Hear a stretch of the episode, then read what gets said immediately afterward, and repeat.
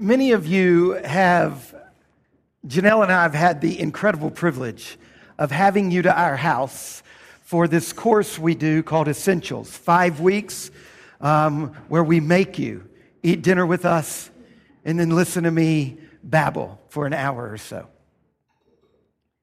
Now, I love Essentials. The first week, I get to tell the story of the Bible in one sitting. We start on the very first page and we end on the very last page.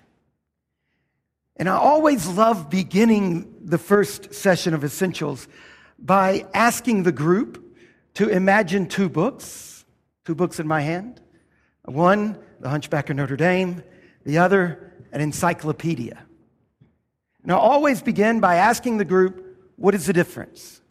How do you use these two books and how is your use of them different? How is a novel used differently than an encyclopedia? An encyclopedia, you look up whatever tidbit of information you want. You can jump around, you can read any art- article because the order of the information, the order of the articles, has nothing to do with the meaning of the articles. Each article is a self contained moment in the encyclopedia, it doesn't rely on other articles. Now, our novel is different.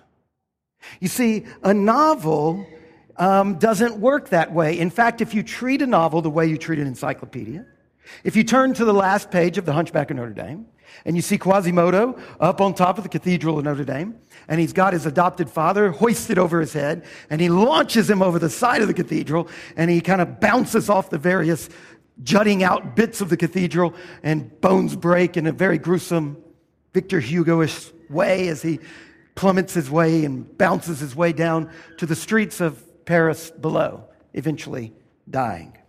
And at the same moment in the distance is the beautiful Esmeralda who's being hanged at the gallows. Now, if you treat the last scene of the Hunchback of Notre Dame the way you treat the article zebra in the encyclopedia, you're not going to know the meaning of that last scene. Because the meaning of a scene in a novel is determined by its location in a novel. Because novels, other than some kind of the new avant garde stuff, novels, historically speaking, are built around a plot that has scenes that are determined by the relationship to one another. So a man kisses a woman in a wood. You're reading the newspaper about a court case, very different than if you're reading a fairy tale. And the man is a prince, and the woman is Snow White. See, if you don't know who he is and who she is and what the story up till then has been about, then you could prosecute this man for violating her um, sleep. You could be frustrated that he has woken her up from her nap, or you could rejoice that she has, he has set her free. A novel is a story, and so it has a beginning, a middle, and an end, and meaning is determined by plot, and plot is movement over time. The Bible is not an encyclopedia, it is a novel. And what I mean is, it tells a story.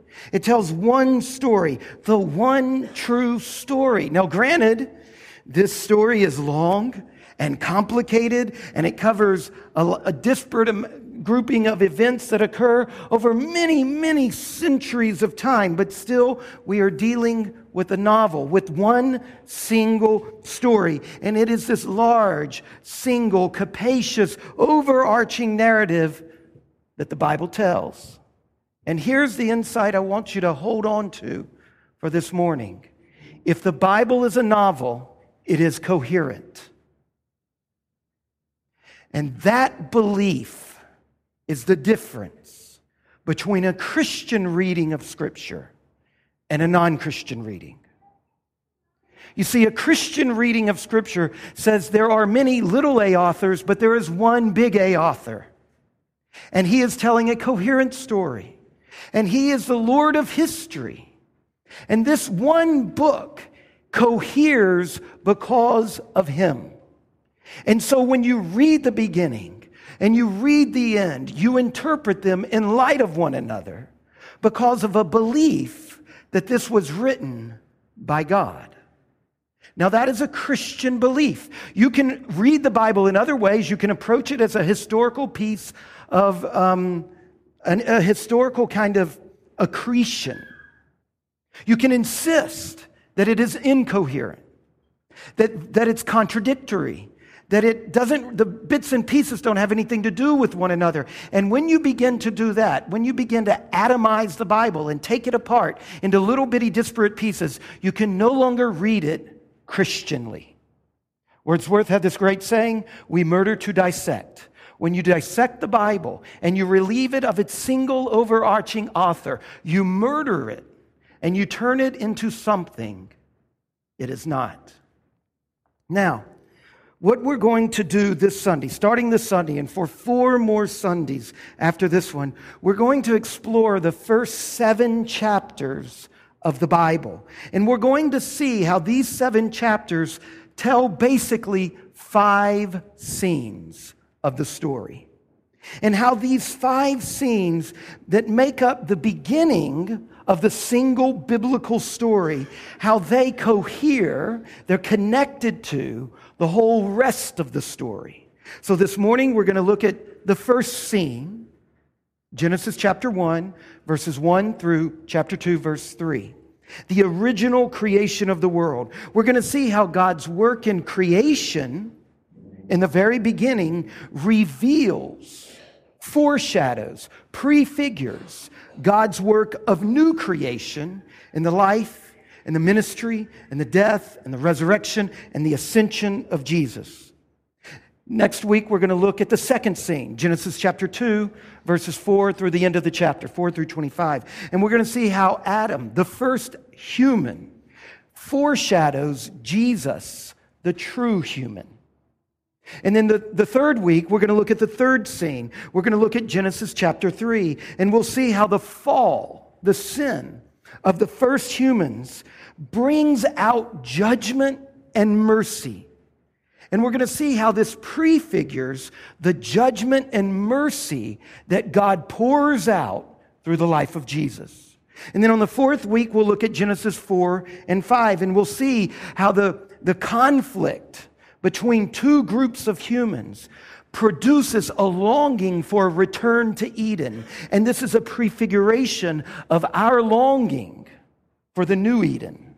And in the last week, the fifth week, we'll look at Genesis 6 through 7, the fifth scene, where the flood prefigures, foreshadows, is the first example of the judgment of Jesus over the world when he returns. Let's dive in. Turn in your Bibles to Genesis chapter 1, the very first line of the Bible. In the beginning, God created the heavens and the earth. This means God made everything. And in verse 2, we see the earth was characterized by three things without form, void, and darkness was over the face of the deep. So, the first step of creation, verse 1, God creates all of the raw materials of the cosmos. And they are in a state of formlessness, darkness, and chaos. Notice what happens next. God, in verse 3, begins a processive subduing of the chaos, the darkness, and the, and the void, the deep. Verse 3 And God said, Let there be light, and there was light. And God saw that the light was good, and God separated the light from the darkness. God called the light day, and the darkness he called night, and there was evening, and there was morning the first day. Now hold this place in your Bible, turn to the right about halfway, and find Isaiah chapter 45. If you need to use your table of contents, that's fine. By the way, if you have a Bible, I encourage you to bring it these next few weeks. Um, it'll be good to have it with you, always good. Isaiah chapter 45. Listen to verse 18. For thus says the Lord, who created the heavens, he is God, who formed the earth and made it, he established it. He did not create it empty, He formed it to be inhabited.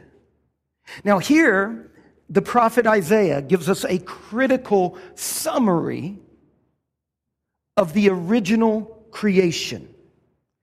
Here we see what God was doing in creation. He was transforming the chaos of the cosmos into what? A suitable habitation.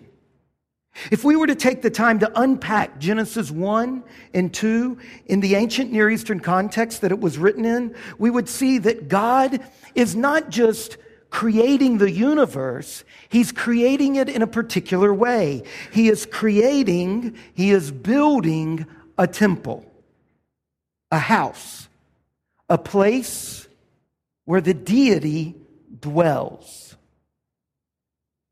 Now, this understanding of the creation account that Genesis 1 and 2 read in its original context according to all the, the clues and illusions that existed in the ancient Near East at this time, this idea that God is building a house comes up over and over again in Scripture. Just a couple of examples. Find Job chapter 38. That's to the left of Isaiah, right before Psalms.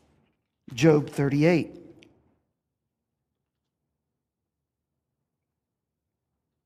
Verse 4 God is questioning Job. Uh, just while you're turning there, uh, one of my favorite scholars um, is a secular Jew um, in England. I heard him once say he's not, he's not a believer. I don't even think he's a theist. I once heard him say at the end, he's the extraordinary professor of literature at Oxford. How do you get the title extraordinary professor? that alone makes you listen, right? He once said, I can imagine Shakespeare walking home having written the great speeches of Othello, but I can never imagine a human being having written the divine speeches of Job. Job 38 and 39 is astonishing. And here is God giving Job a lesson. Where were you when I laid the foundation of the earth? Tell me if you have understanding. Who determined its measurement? Surely you know. sarcasm. I think that's where my mother learned it? Forgive me, mother. And who stretched the line upon it? Or what were, or what were its bases sunk? Or who laid its cornerstone when the morning stars sang together and all the sons of God shouted for joy? Here we find God summarizing creation in terms of, of architecture, laying a line, setting a cornerstone, building a house. We don't have time to go into it, but a lot of those words um, are ripped right out of the building industry of that time. One more very important one for something I'm going to say later on to get it on the table Proverbs, a few books to the right, Job and Psalm, then the next book is Proverbs, Proverbs chapter 3.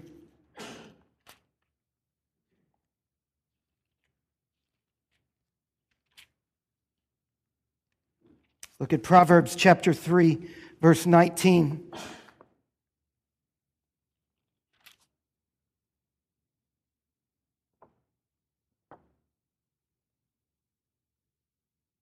Totally wrong. Hold on a minute. This is really important, and I got to figure out where it is.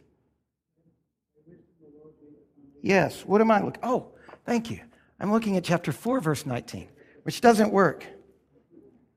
All about the way of the wicked. All right. Listen to verse 19. The Lord by wisdom founded the earth. By understanding, he established the heavens. By his knowledge, the deeps broke open and the clouds dropped down the dew. We don't have time to go into it. Genesis chapter 1, it's actually a three story house.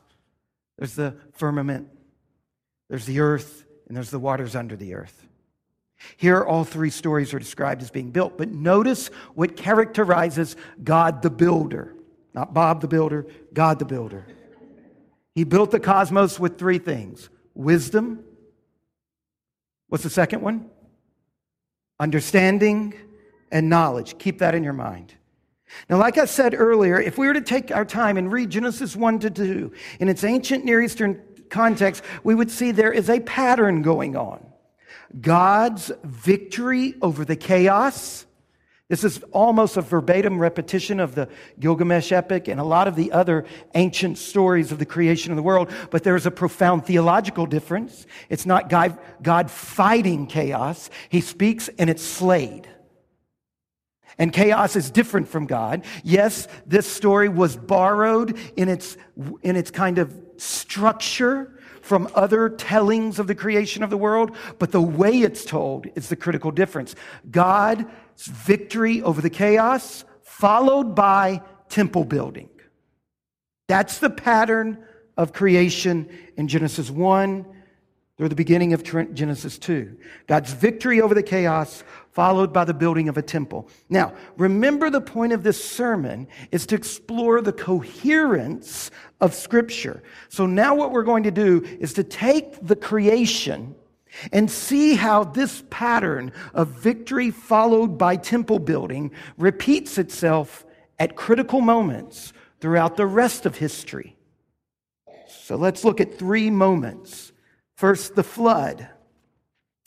Many of you have heard of the flood, Noah, all of that stuff. Now, as you're thinking about the flood, remember this.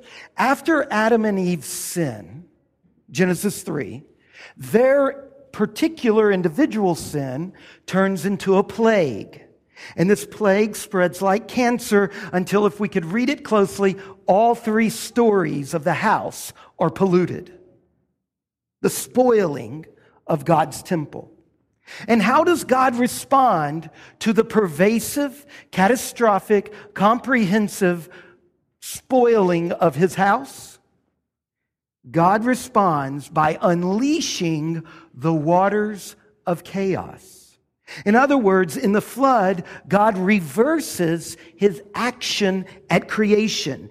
He allows the waters that he contained, the waters that he bound up, to become uncontained, to become unbound, and to uncreate his creation. And then what?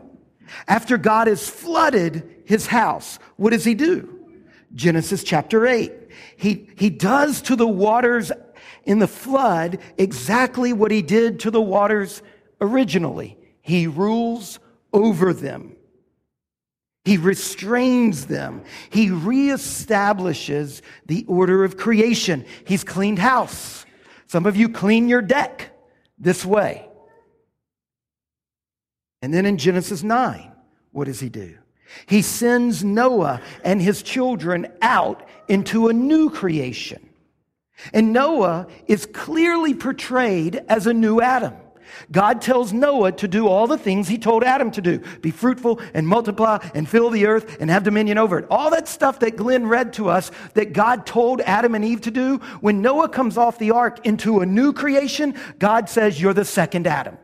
We're starting over. We're doing this again with you. Be fruitful, fill the earth.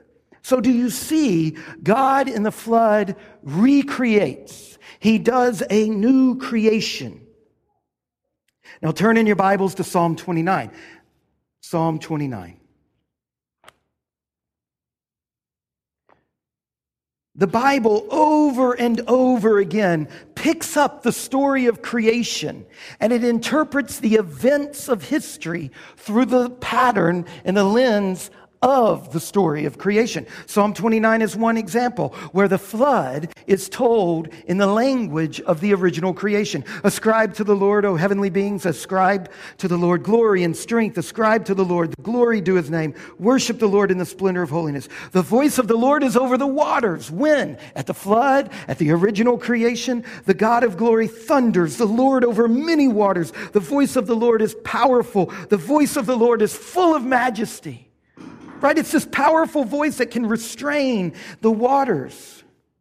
The voice of the Lord breaks the cedars. The Lord breaks the cedars of Lebanon. The, he makes Lebanon to skip like a calf and Sirion like a young wild ox.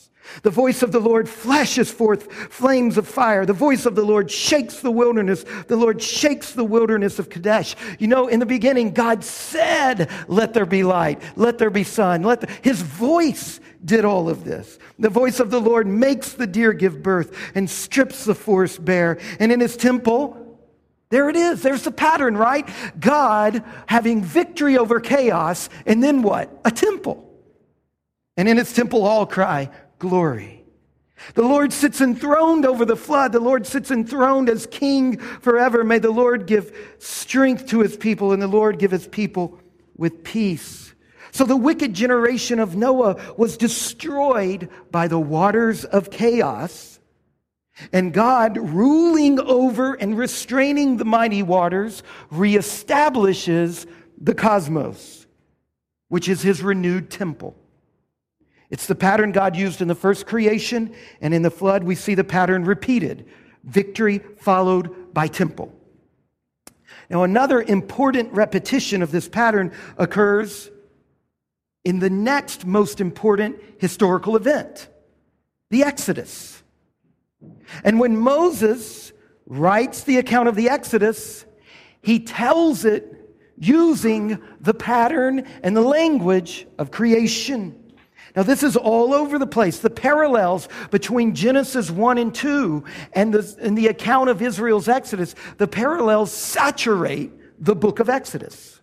Just a few of them. Look in your Bibles at Exodus chapter 13.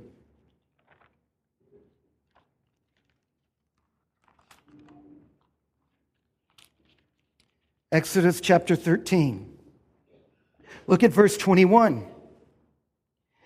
And the Lord went before them. This is Israel coming out of Egypt. And he went before them by a pillar of fire, of cloud to lead them along the way, by night and a pillar of fire to give them light, that they might travel by day and night. The pillar of cloud by day and the pillar of fire by night did not depart from the people. Look, as God is leading Israel out of Egypt, he, he shines a light into the darkness. His, his light leads the way of the Exodus. That's day one of creation, when God's light led the way of creation. Look at verse chapter 14, verse 21, just one chapter over. Notice an, another thing that occurs, subsequent. Then Moses stretched out his hand over the sea, and the Lord drove the sea back by a strong east wind all night and made the sea dry land, and the waters were divided. Here we see that after leading the way with light, God, what does he do? He parts the waters of the sea to make a way for his people, just like on day two of creation when God divided the waters to make a world for man to live on. And then look at chapter 14, verse 29. But the people of Israel walked on dry ground through the sea, the waters being a wall to them on their right and a hand to them on their left. Here, dry land emerges. That's day three of creation. Genesis, then Exodus chapter 31. Look at verse 1. The Lord said to Moses, They've come out of the Exodus. They're in, um, they're in their deliverance. And the Lord said to Moses, See, I've called by name Bezalel, the son of Uri, son of Hur, of the tribe of Judah. And I have filled him with the Spirit of God, with ability and intelligence, with knowledge and all craftsmanship, which is an unfortunate translation.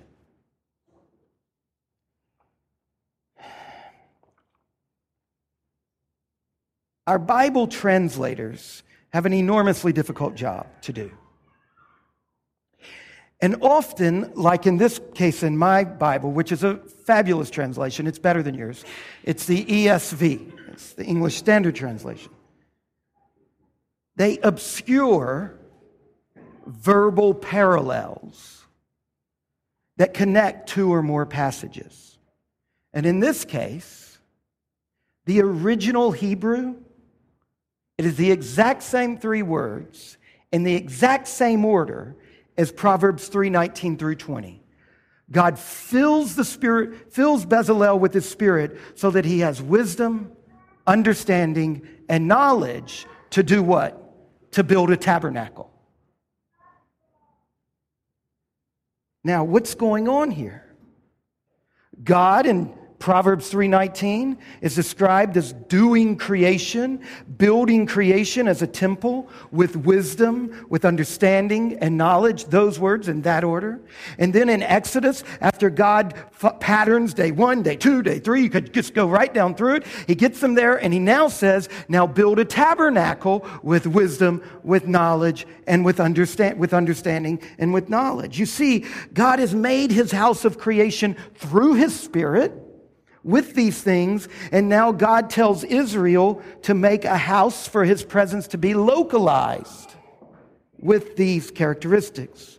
So the Israelite tabernacle is a microcosm of the macrocosm. The tabernacle is, a, is patterned after God's creation of the whole cosmos as a temple. It is the localized, holy counterpart to the cosmos at large. Now, one last thing. Go back to Exodus chapter 15. We won't take time to read it, but this is the Song of Moses, where Moses summarizes the Exodus in a song, a song of celebration. And if we were to take time to read it, we would see that he basically repeats the pattern God's victory over chaos, the chaos of Egypt, and then God's building of a temple. So the exodus of Israel, like the flood, is God's birth of a new world. Do you get it? Do you see what's going on here? Israel is God's new beginning. Israel is God's new world that is a gift to the whole world that will lead to the cleansing of the whole world. Now, this coherent theme carries on through Scripture. It's repeated a lot of times, but just one more example the life of Jesus himself. You see, the Bible often speaks of the work of God in creation as prefiguring the work of God in redemption.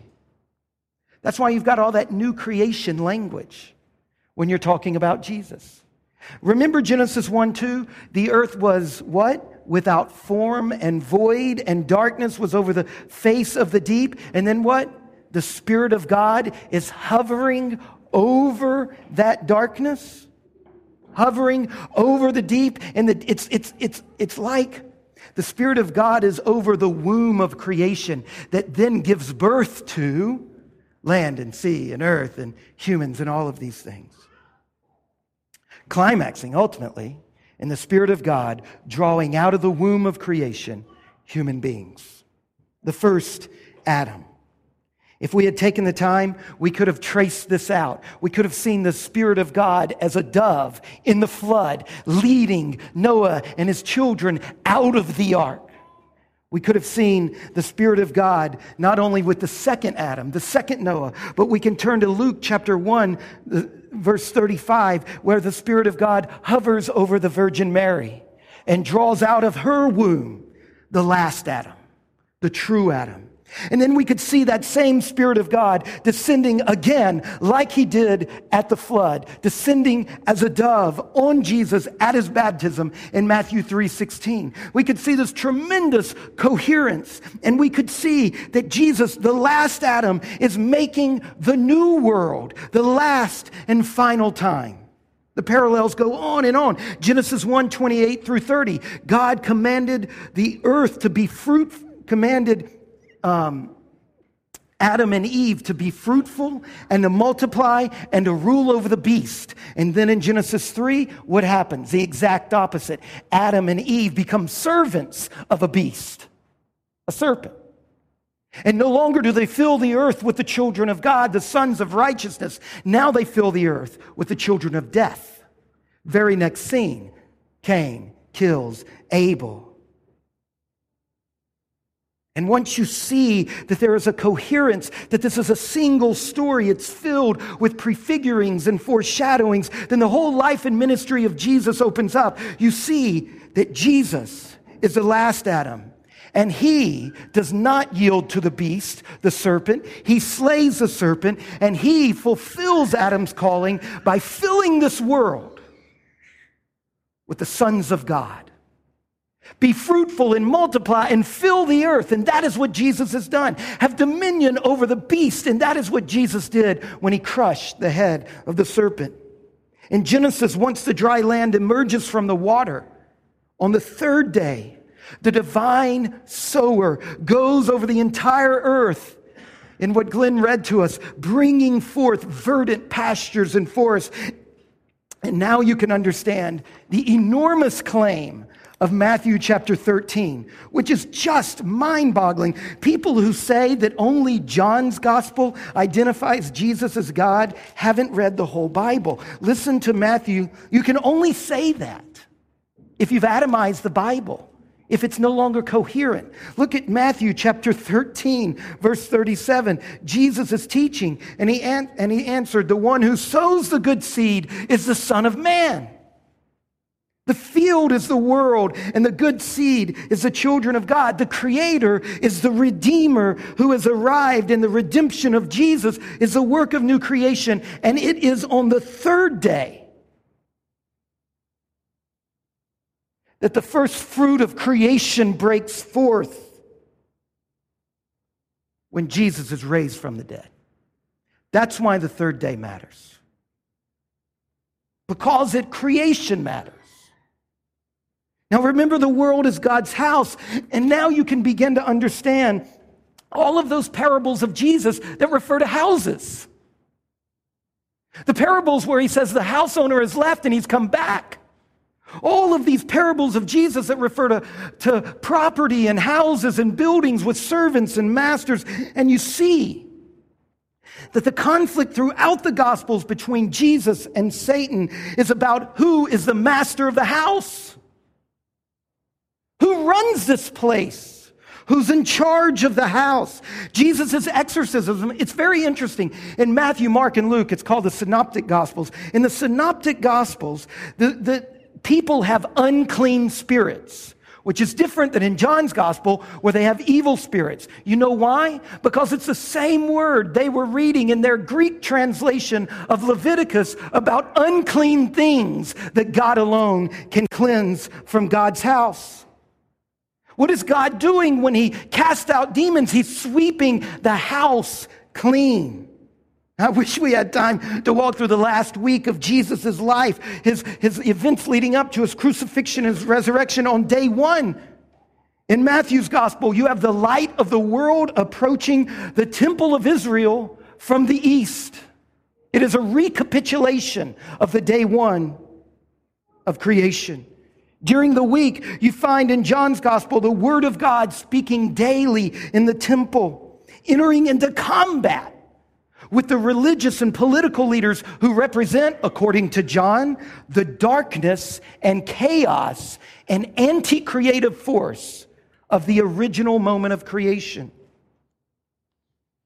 Day six of the last week of Jesus' life, you find in John's gospel the word Jesus surveying his redemptive work. And what does Jesus say from the cross at the very end? Anybody know? When else was it is finished spoken at the very end? When God looked at all that he had made and said, Behold, it is finished. John 19:30, Genesis 2:30. Here we find God himself declaring his created work done and entering the Sabbath rest. On what day does God rest? the same day in Genesis, Saturday, as Jesus rested after his crucifixion. It says very clearly that after God made everything, he declared his work done and he rested. Jesus on the cross declares his work done and he goes to the rest of death. Do you have ears to hear? The work of Jesus in his crucifixion and his reenact is his reenactment of creation. Why? Because in his life, death, and resurrection, Jesus creates the final creation. I wish we had time to see how the return of Jesus is the repeating of the flood and the Exodus. We'll cover that in weeks ahead. But just remember one thing. In Genesis 1 2, God makes everything, and then it has three characteristics. What are those three characteristics? Formless, void, and darkness. Now, when you read Revelation 21 and 22, the end of the story, you see that in the beginning, God restrained the darkness and the deep, and He set bounds on the night and established the limits of the sea, original creation. But in the new creation, when that which is perfect has come, there will no longer be night, and the sea will be removed when the perfect has come, it will not be restrained, it will be destroyed and removed. Now, I'll close with this. The work of creation in the first place, in the flood, and in the Exodus, and in the life of Jesus, it was all God's work. All of God. None of us. And the work of new creation in your life is all of God and none of you. Creation and new creation, that is the mighty power of God. And think about this.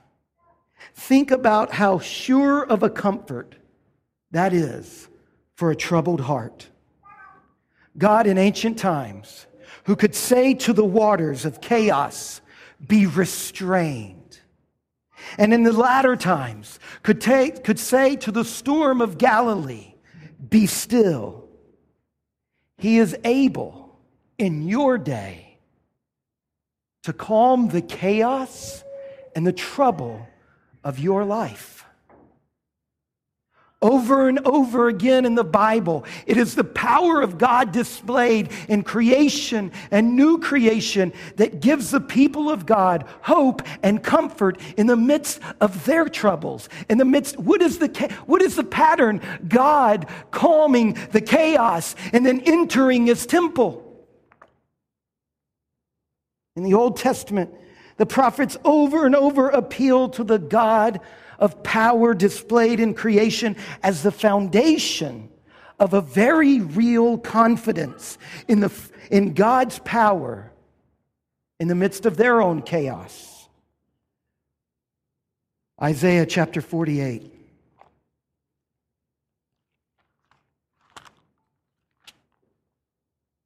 Verse 12. There's just such a moment in the life of Israel. They are in the chaos that is a result of their sin. They are in the chaos of their own guilt and judgment. Listen to me, O Jacob and Israel, whom I called. I am He. I am the first and I am the last. I'm the Lord of history. Look, I am not saying that we can look at the Exodus and think about it like the creation.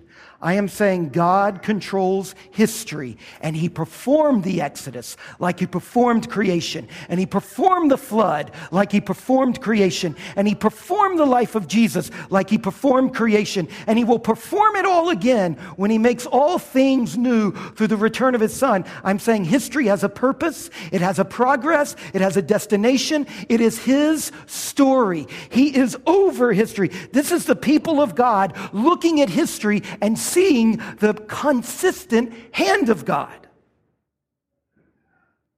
I am the first and I am the last. My hand laid the foundation of the earth, and my hand spread out the heavens. When I call them together, they stand forth. Assemble all you and listen. Who among them has declared these things? The Lord loves him. He shall perform his purpose on Babylon, and his arm shall be against the Chaldeans. I love this. It was the hand of God that made creation, but it is the arm of God that saves us. We can have an assurance.